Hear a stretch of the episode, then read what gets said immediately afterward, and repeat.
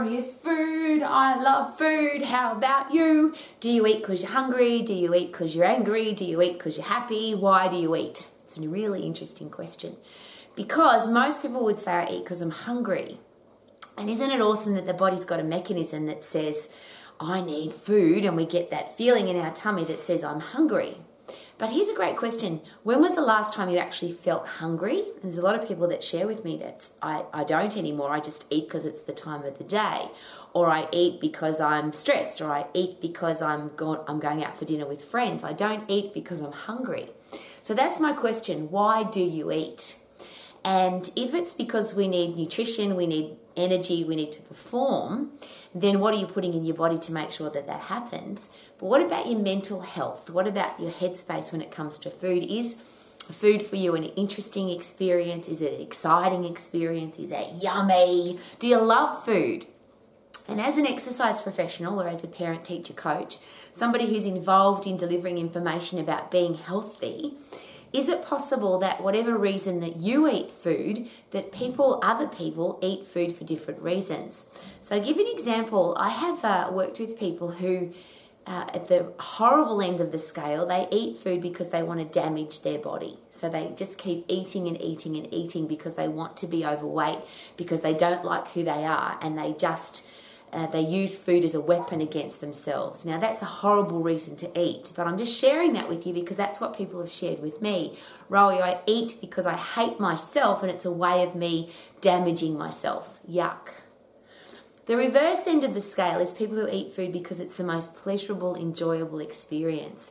They don't care about nutrition, they don't care about performance, they don't care about calories, they don't care about vitamins, minerals, phytochemicals, and fiber. They just love food.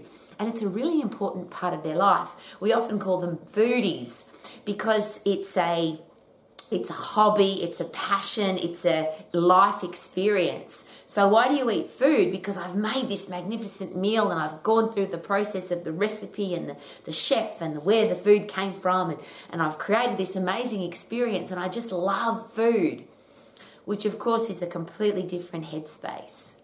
So, if you are giving information about food, if somebody asks for your advice about food, if you're thinking about food for yourself, could it be a really great question to ask, why do I eat? There's the what we eat and the what time of the day we eat and how much we eat. But what about why? Are you eating because you want to have high performance, which is a completely different headspace to eating for pleasure? Are you eating for your physical well being? What about your mental well being? Because there's a lot of uh, information that suggests we shouldn't have, can't have, mustn't have, don't have certain foods because they're bad for us. And I always break it down to the simple basics of why, why and how can a food be bad for us. Uh, food is made of carbon, hydrogen, oxygen, nitrogen, water. Uh, that pretty much all food is made from the same thing. It's just a different chemical makeup. So how can it be bad? Uh, and I'll, I'll go a step further. If you don't eat food, you die. So if you've got the option to eat chocolate or be or drink beer or or um, eat takeaway food or uh, fat or sugar or whatever it is that uh, might be available to you at the time so that you don't die, couldn't that food be really good for you because it's the food that stops you from dying? So that's that that extreme end of the scale. The reverse end of that, of course, is if you eat too much food, then you get sick, you become overweight, uh, your body breaks down because it can't cope with too much food. So obviously, there's a balance there. So the question is now why do you eat? Are you eating for your mental health, for your physical health, for your performance, for pleasure? Or there's the dark side of why. I eat because I'm angry, I eat because I'm stressed. I eat because I don't like myself very much. I eat because I want to hurt myself. And I think it's a really important question to ask as an exercise professional, as a sporting coach, as somebody who gives advice about food. Do we find out people's reasons why they eat? And there's a whole heap of things to, to take into consideration. If I'm eating for high performance, obviously, uh, for, for sporting for performance, for example, or I have to make weight or I have to look a certain way.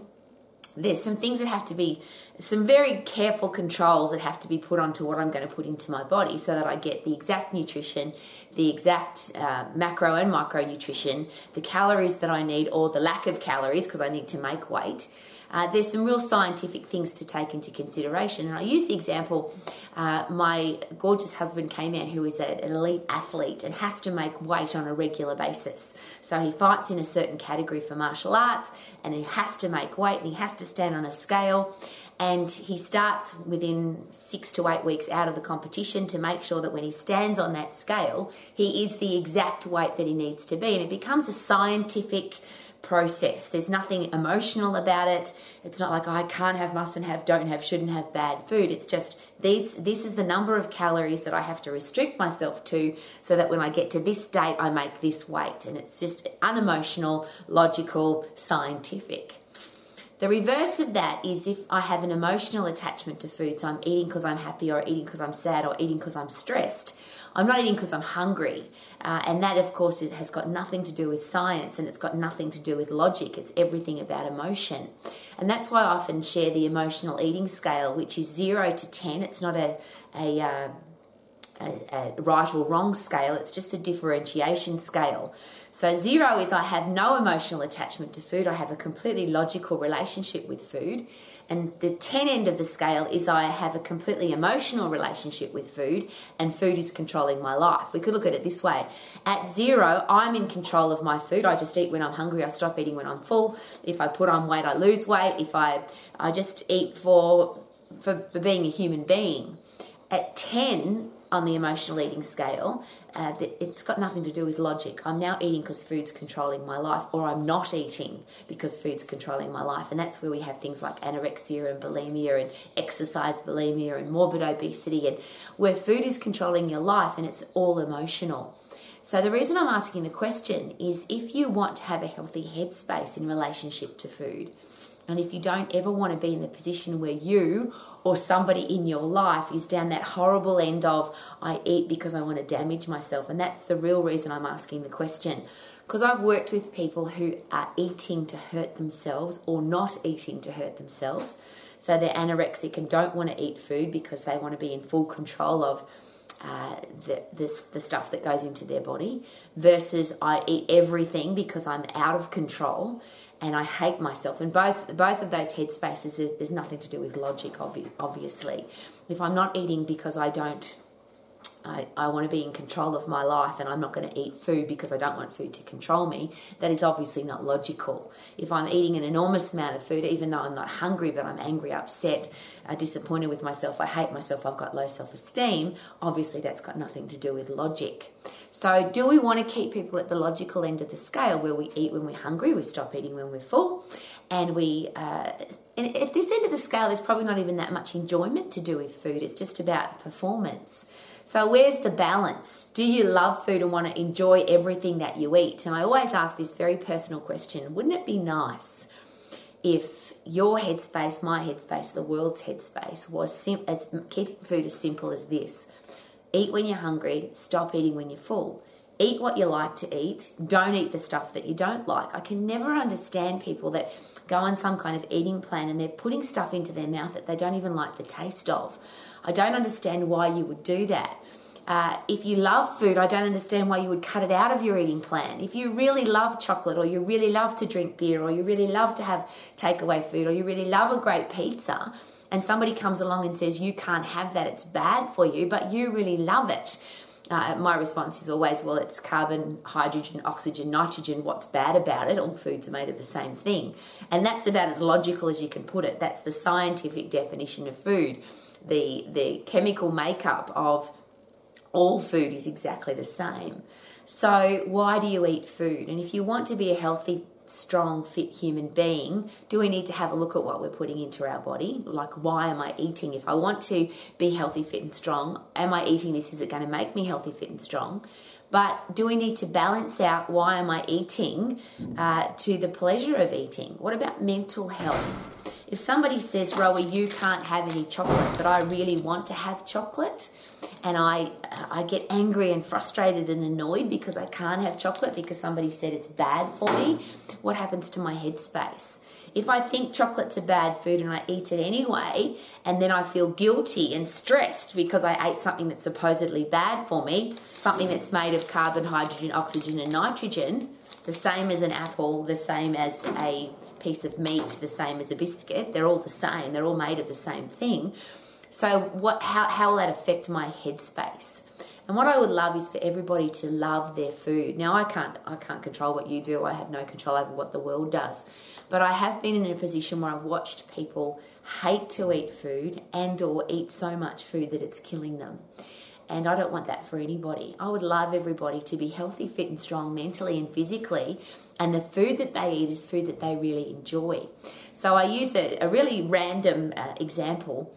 Uh, a great fashion stylist or a, a person who gives you advice about clothes will always share with you that all the clothes that you have in your wardrobe should be clothes that make you feel good. So when you put the clothes on, you wouldn't have anything in your in your wardrobe that when you wear that, that outfit or that article of clothing, it doesn't make you feel awesome. So everything you own makes you feel great when you wear it. Wouldn't food be the same? Wouldn't that be awesome? Every time I love this yogurt, it's creamy and yummy and delicious, and I just love it. But a vegan vegetarian wouldn't eat it because they hate it.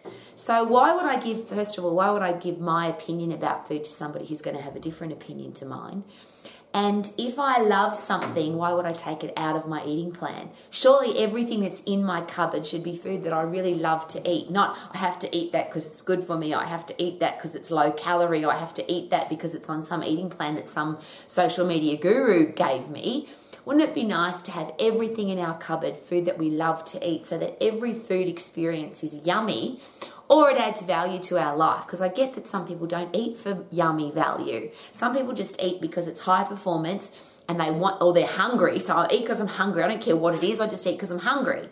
Or I only eat food that's going to give me performance for my sport. Or I have to eat this certain way because I've got to make weight for my sport. I've got to look a certain way.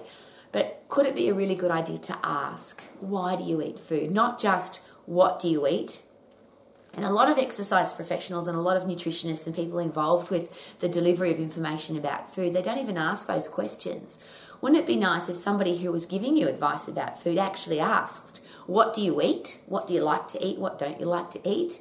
Why do you eat?